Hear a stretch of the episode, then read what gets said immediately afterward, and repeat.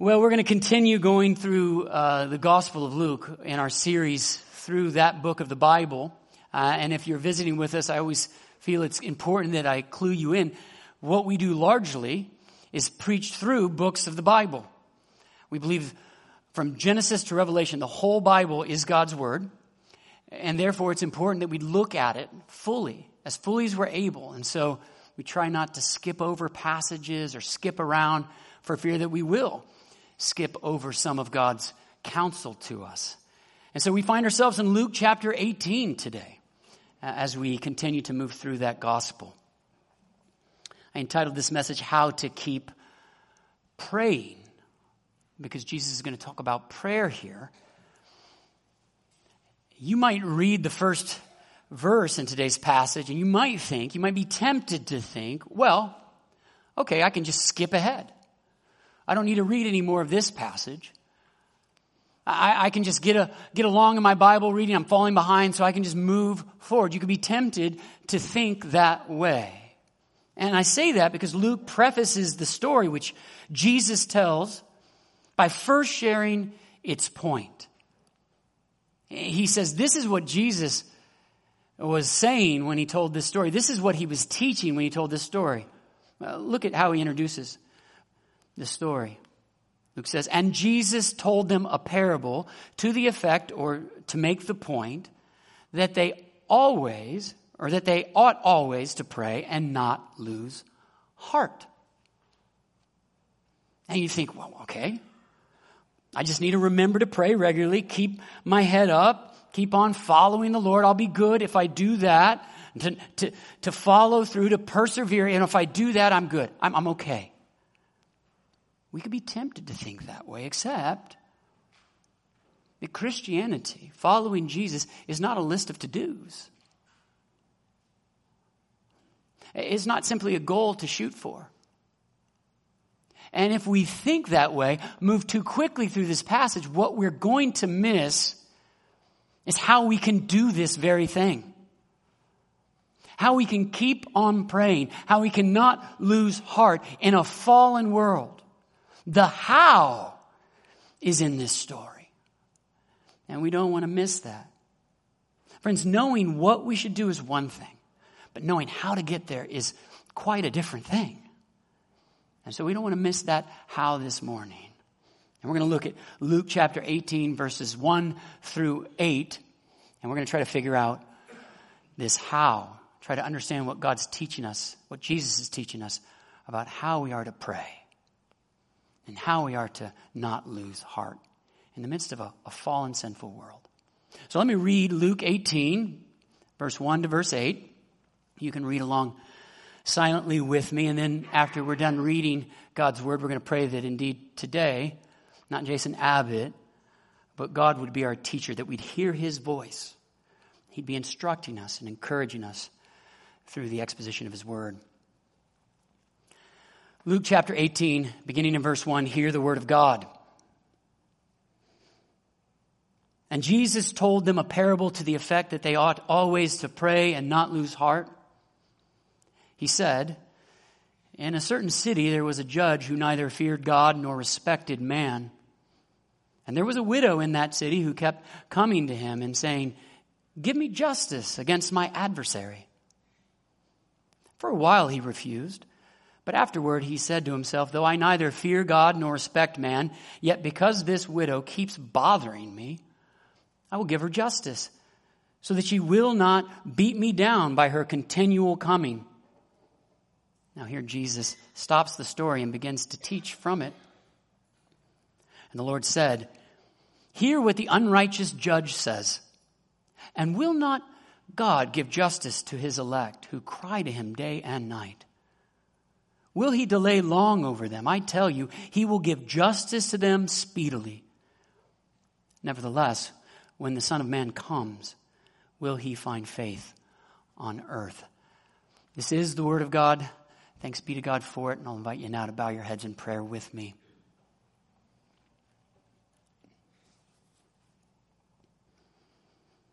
Heavenly Father, I pray that the words of my mouth and the meditations of my heart on this passage this past couple of weeks will be acceptable in your sight. We pray that you would open our ears and that you would soften our hearts and prepare us to receive your instruction, to hear your voice through the preaching of your word. It's in Jesus' name that we offer up these prayers. Amen. Well, Jesus teaches us to keep on praying. Like I said before, he teaches us to not lose heart through his short story, but to do it, to, to, to figure out the how, we have to know two things. So here's our outline for today. The two things we got to know. This is the how. First, we must know God. We have to get to know intimately our God. We must trust Him. And second, we must know God's goal. We must know His purpose. We must trust where He's taking us, what He's doing with us, and what He's doing with creation. So we got to know God, and we got to know God's goal. Those are the two things that we must know. Let's start with knowing God. Uh, in in parenting, in parenting, okay. Uh, you know, I've got five kids. I have a, wonderful wife, but in parenting, Natalie, my wife, and I can be a lot like the unjust judge, and our five kids like the nagging widow. Notice I said nagging, not persistent here. They nag. And uh, now they often drift into selfish and insensitive judgments because of their pestering nature. You're a parent, then I know you know what I'm talking about. You're probably looking down at the ground right now because you feel convicted. You do this very same thing, right? You get hit with a machine gun of can I requests. Can I? Can I? Can I? Can I? Can I? And you just immediately start to say no. You don't think about what they're asking for. You just say no. It's for self-preservation. You can't handle it anymore. No, no, no. Can I have a snack? No. Can I watch a show? No. Can I paint the car pink? No. Can I memorize the book of Romans? No. You're not thinking about what you're saying no to. You're not thinking about the request. You hit overload and you simply say no to whatever they ask. You're not a just judge. You're not thinking about what's good. You just want them to go away. Can I get an amen from parents? I know you know what I'm talking about right now. You all know exactly what that, that's like. However, other times, other times, my kids play at the persistent widow, don't they? Our kids do this. Yeah. I think it's on purpose. I think it's calculated. I think it's strategic when they do this. Right? Like they're in some dark, dimly lit room, smoking cigars and laying out their pernicious schemes against me and my wife. They do this. And then they come at intervals against us with the same request. And finally, we just give in. Can you hear our resignation? You can probably hear our resignation in the unjust judge from this passage, right? We say something like this. Though we neither have money nor resources, yet because these five children keep bothering us, we will buy them a Siberian tiger for a pet. Or else they will beat us down by their continual coming. Now, we, we know what this feels like as parents, don't we? And if we're children, we know what it's like to need something that only your parent can give. We just give in. We just give in. We just play at the unjust judge and the persistent widow. And what's strange here is this is the type of interaction. This is the story that Jesus tells in order to encourage us to pray to God and to not lose heart. That's strange. It would be easy for us to wrongly get the idea that what Jesus is saying here, and remember, I said this is the wrong idea. We could think that what's being taught here is if I just badger God enough, He will eventually give in. He will give me what I want. I just need to pray enough times, right? Wear Him out and He'll say yes. But nothing could be further from the truth. In fact, that's the exact opposite lesson that Jesus is teaching. Jesus is contrasting this unjust judge with our God, with our Heavenly Father. He's saying they are nothing alike. And because they're nothing alike, we can have confidence that God hears us and that He will answer. That He is a, a just judge, not an unjust judge. Uh, the story is an example of an if then teaching. An if then teaching. The, the logic is something like this If even, if even this scoundrel of a judge eventually is worn down and gives justice, right? An unjust judge is, is eventually worn down and he just does what's right because he can't hold out any longer. If even an unjust judge would do that, then how much more will a gracious, loving, just, Heavenly Father who hears your requests, every single one of them, how much more will He answer and be merciful and grant what is best for you? It's an if then story. It's not that we should look at the unjust judge's interaction with this persistent widow and say, ah, that's how we should behave. No, we should see it and say, huh, if she can get justice, certainly we, as children of the Father, the God of creation, we will receive justice. We will receive an answer to our prayers. We can bank on it. Notice something here. And this could be the most important thing that you're going to hear today. It's really important that you get this through your head, so listen up. Jesus wants you to learn to keep on praying and to not lose heart. That's what Luke tells us in verse 1.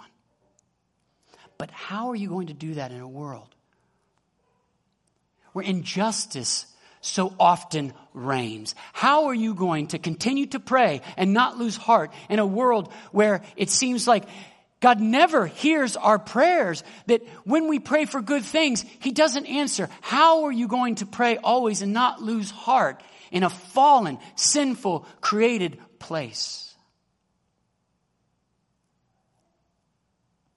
Jesus, here, through this story, says, This is how.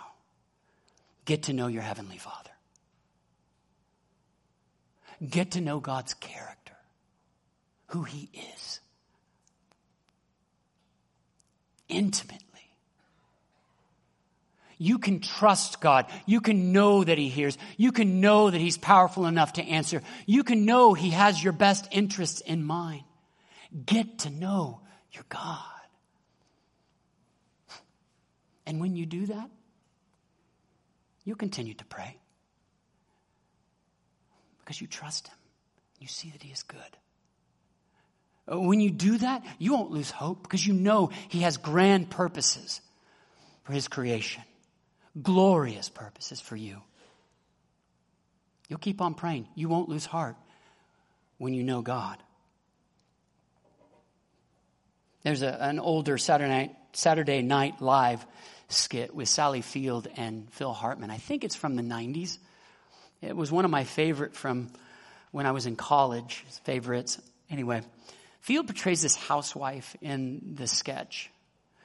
And she prays literally about everything, like her baked goods, her daughter's test she's taking at school, her husband's meeting, her soap opera.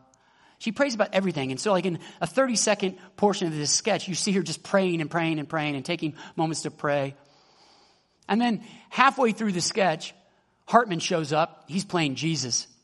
And he's there to, to try to gently tell her, you know, if you didn't pray so much, it might be better. If you could just confine your prayers to like the more important things. And it just crushes Sally Field. Just crushes her.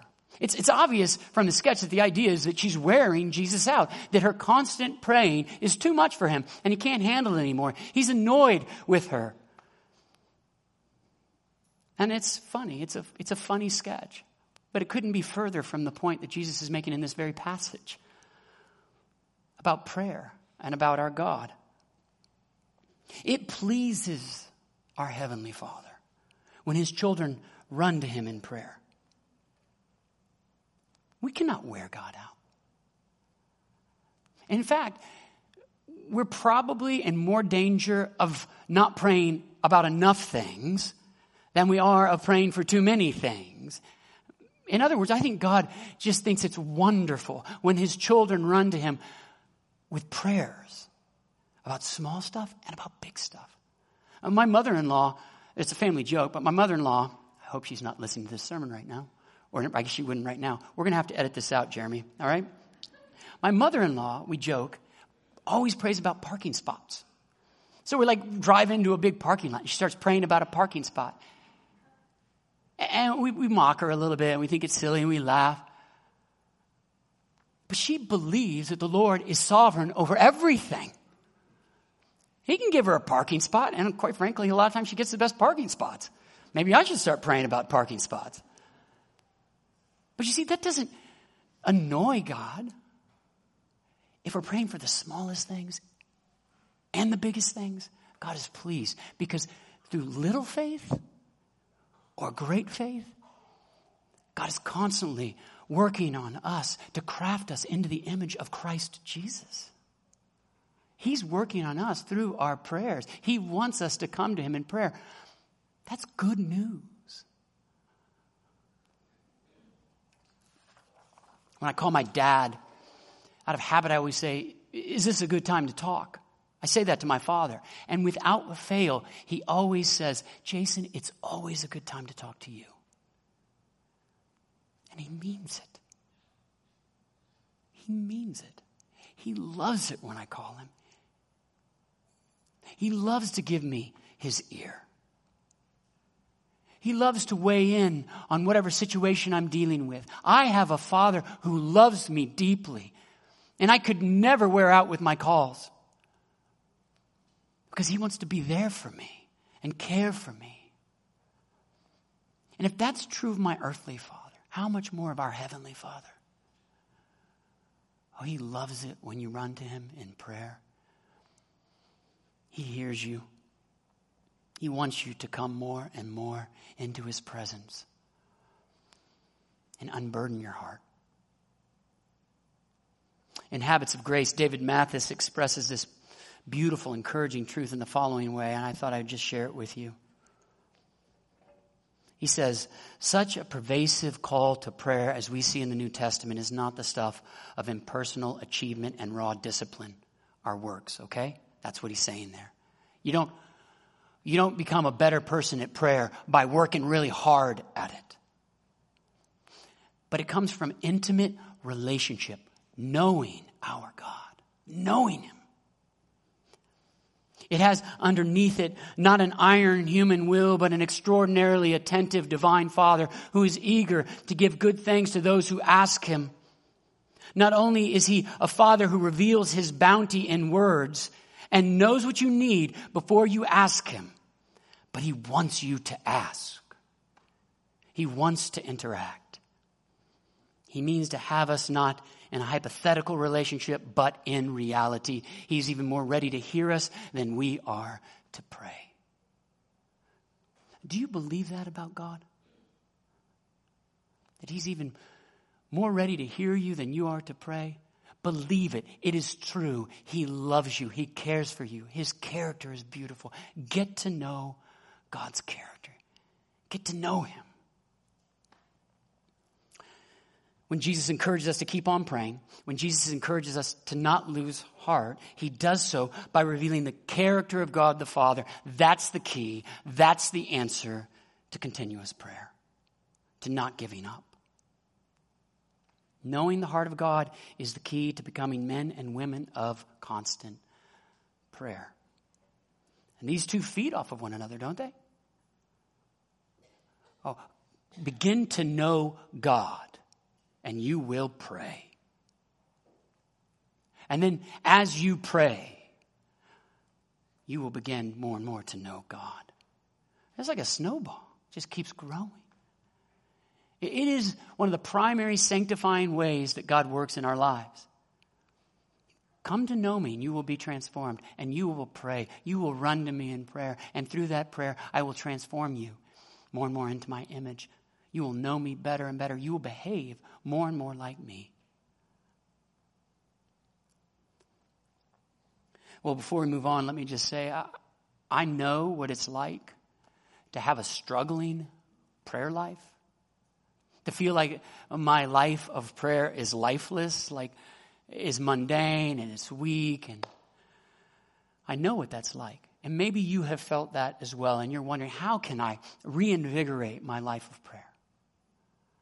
How, how can I become more and more like Christ Jesus in praying? How, how can I come to know God more and more, and by knowing God, pray to Him with more excitement and joy, and then be transformed through that? If you're wondering how to do that, there are countless resources. You go into a Christian bookstore, there's probably too many resources to count.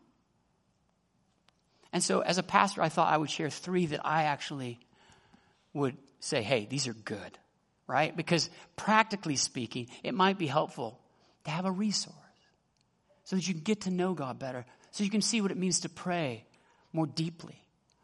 So, I'm going to just, don't worry, I'm not getting royalties on any of these. So, this is not like a shameless book plug.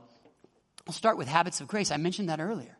It's got a section on prayer. It's very practical. Ways to just practically structure your prayer life so that it doesn't become mundane, so that you keep the right focus, so that you can grow in your knowledge of God and then grow in your desire to pray.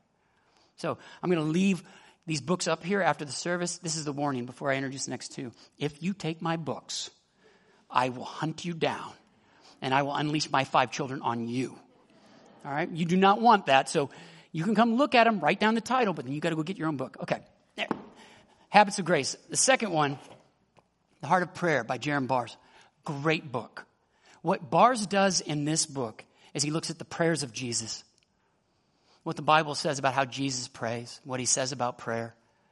And throughout the book, he, he crafts an understanding of prayer through that lens of Christ Jesus. And, and I, I know Jerram Barrs personally.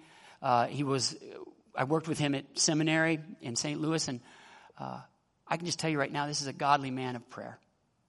Uh, he's not just theoretically talking about this stuff, this is stuff he practices. So, The Heart of Prayer is another book. And then there's this one. Natalie and I got this in college. It was one of the best gifts that we ever received. It was through our campus ministry. It's called A Handbook to Prayer Praying Scripture Back to God. Duh. Like we, we don't think about doing that, but that's what we should be doing. Praying scripture back to God, getting into His Word, and then incorporating His Word into our prayers. This is an excellent guide in doing that. So you're praying in alignment with God's will. It's a beautiful thing. So that book is here too. You can look at those. Again, remember the warning I gave you. My five children are relentless. You do not want anything to do with them if you take one of my books. Let's move on. This brings us to the second thing we must know that we have to know if we're going to keep on praying and not lose heart, namely that we must know God's goal. We got to know where this thing is going, where we're headed, right? What's the end? We got to know God's goal. Verse 6, 7, and 8 in the passages where I see this. Uh, this story is told in a section where Jesus is teaching about what's to come. Jesus is looking at the future of things and he's saying, this is where the world is headed. These are God's plans. It's a big theological word called eschatology, end times. And Jesus is talking about the end times here. And so remember that last week, Ben Bechtel described how our views of the future determine how we'll live in the present. And the same is actually true of prayer what we believe is coming, what we believe is down the road in the future, what we believe God is doing, will inform the way that we pray right now. And so we need to know God's goal. Look at these verses with me again. Let's refresh our memory on what Jesus says here. Verse 6, 7, and 8. He says, Hear what the unrighteous judge says. And will not God give justice to his elect who cry to him day and night? Will he delay long over them? I tell you, he will give justice to them speedily. Nevertheless, when the Son of Man comes, will he find faith on earth?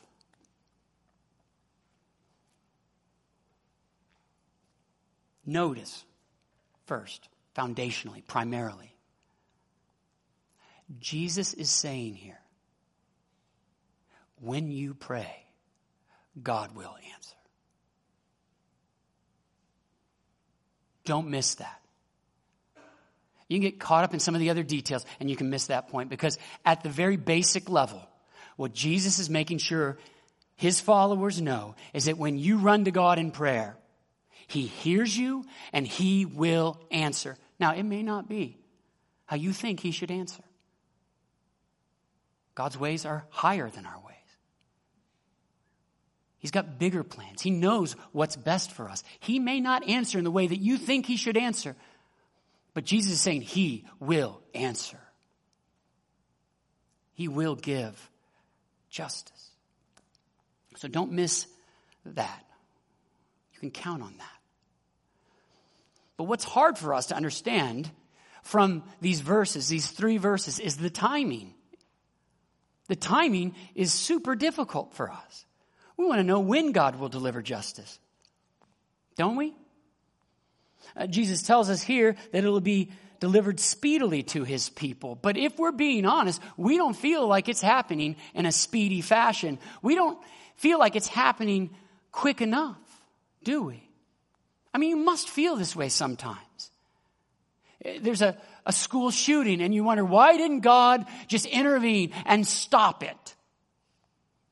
or, or war crimes are committed in Syria probably going to go unpunished. And you think, why isn't God intervening? How can He let this go on?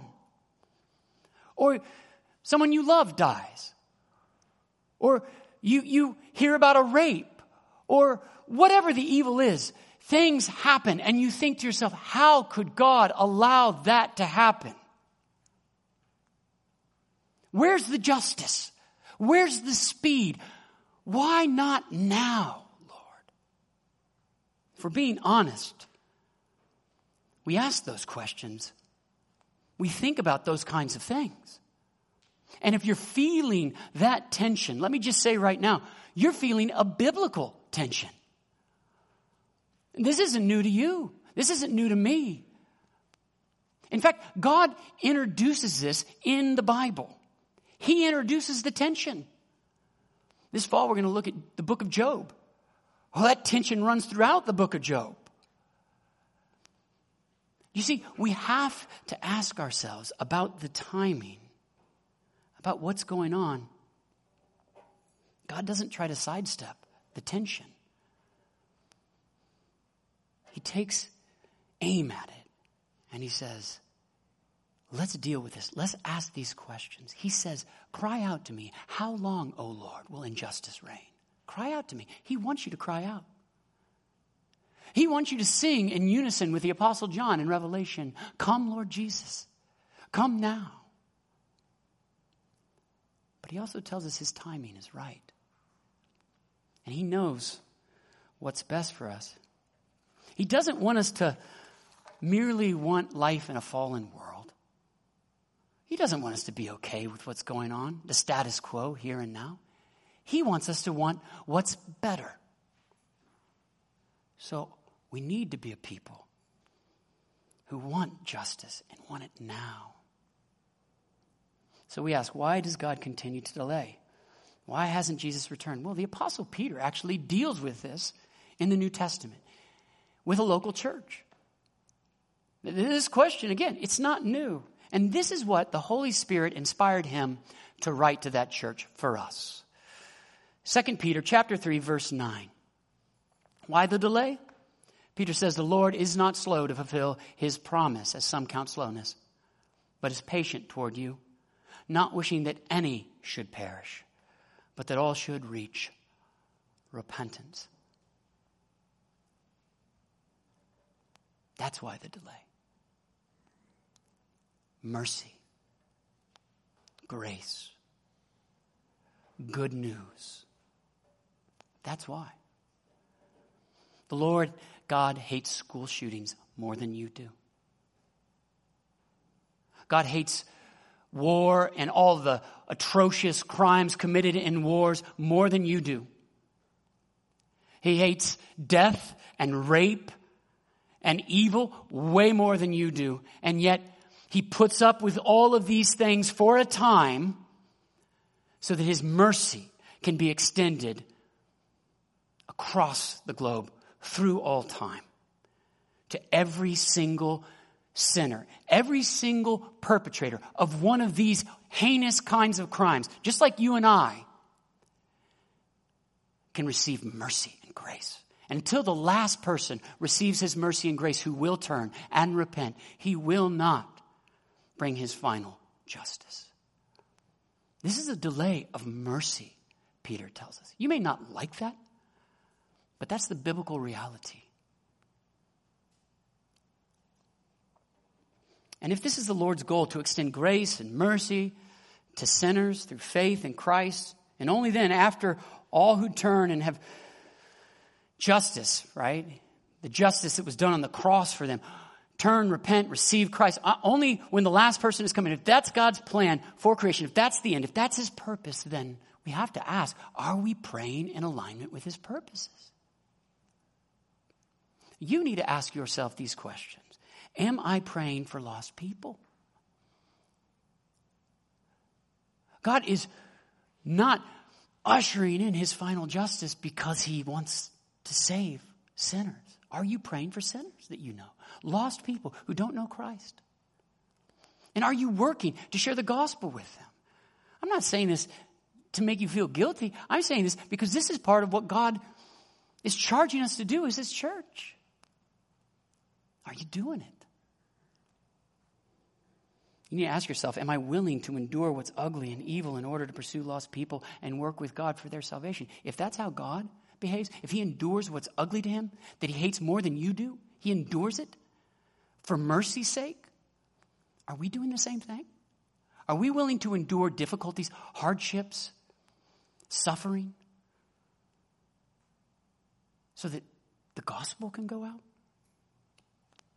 We have to ask ourselves hard questions. Otherwise, I think we're buying into the status quo of a fallen world. It's okay if Jesus doesn't come back. Maybe it'd be better if he came back at the end of my life, or maybe when I'm just not having as much fun as I'm having right now. Friends, be careful. Be careful. We need to reorient ourselves according to the Word of God, according to the gospel purposes of God, according to His character and his ends. Well, the last line of today's text is an unsettling line. There, Jesus asks, this is my paraphrase When I return, when I come back, am I going to find faithful people on earth? Am I going to find men and women who are continuing to pray faithfully? Am I going to find men and women who, who have not lost hope and have set their sights on my ultimate purposes? Am I going to find any? That's the unsettling last line of this passage. It's unsettling for us because it makes us reflect on our commitment to Christ. I mean, immediately I'm thinking to myself, is, is he talking to me? The answer is yes. If you ask yourself, is he talking to you? The answer is yes. He's posing this question to us in Scripture so that we will ask it Am I going to persevere? Am I going to follow Christ to the end? Does he think I'm not? Is that why he's asking this question? Let me just say right now if you're unsettled, as I am, by that question, it likely means you have a soft heart. You have a sensitive heart. And I can tell you right now, you cannot give yourself a sensitive heart. You cannot give yourself a soft heart. Only God can do that. Only the Holy Spirit's work in you can make your heart sensitive and soft. So if you feel unsettled by that question, then set your sights on God. Align yourself with His purposes. Direct your prayers to Him. Get to know Him. Pray consistently, regularly, with an eye on what He's doing. Don't lose hope because he who began a good work in you will see that work to completion. If your heart is softened today, pray, Lord, continue to work Jesus Christ into my life. Continue to sanctify me. Continue to draw me to yourself. He will answer. I am. Amen. Amen. Let me pray that we be a congregation of people who are praying, who are keeping the hope of the gospel before us, and who are softening our hearts to God's work in our lives. Will you bow your heads with me?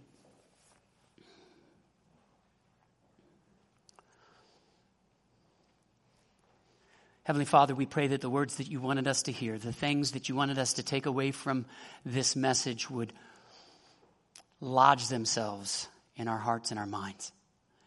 And may we be a people who are being transformed into the likeness of our Savior. Root out apathy, Lord. Root out temptations to follow the ways of this world. Root out hopelessness. Make us a prayerful people and make us a people who set their eyes upon you. Amen.